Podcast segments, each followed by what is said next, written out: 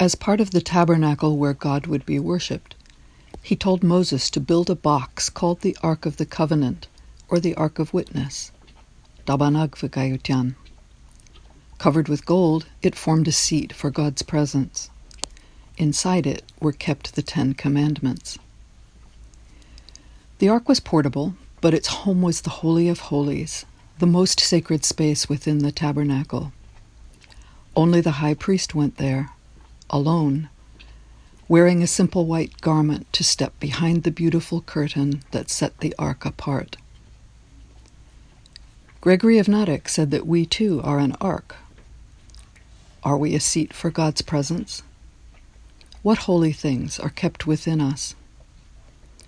Where is our home, our Holy of Holies?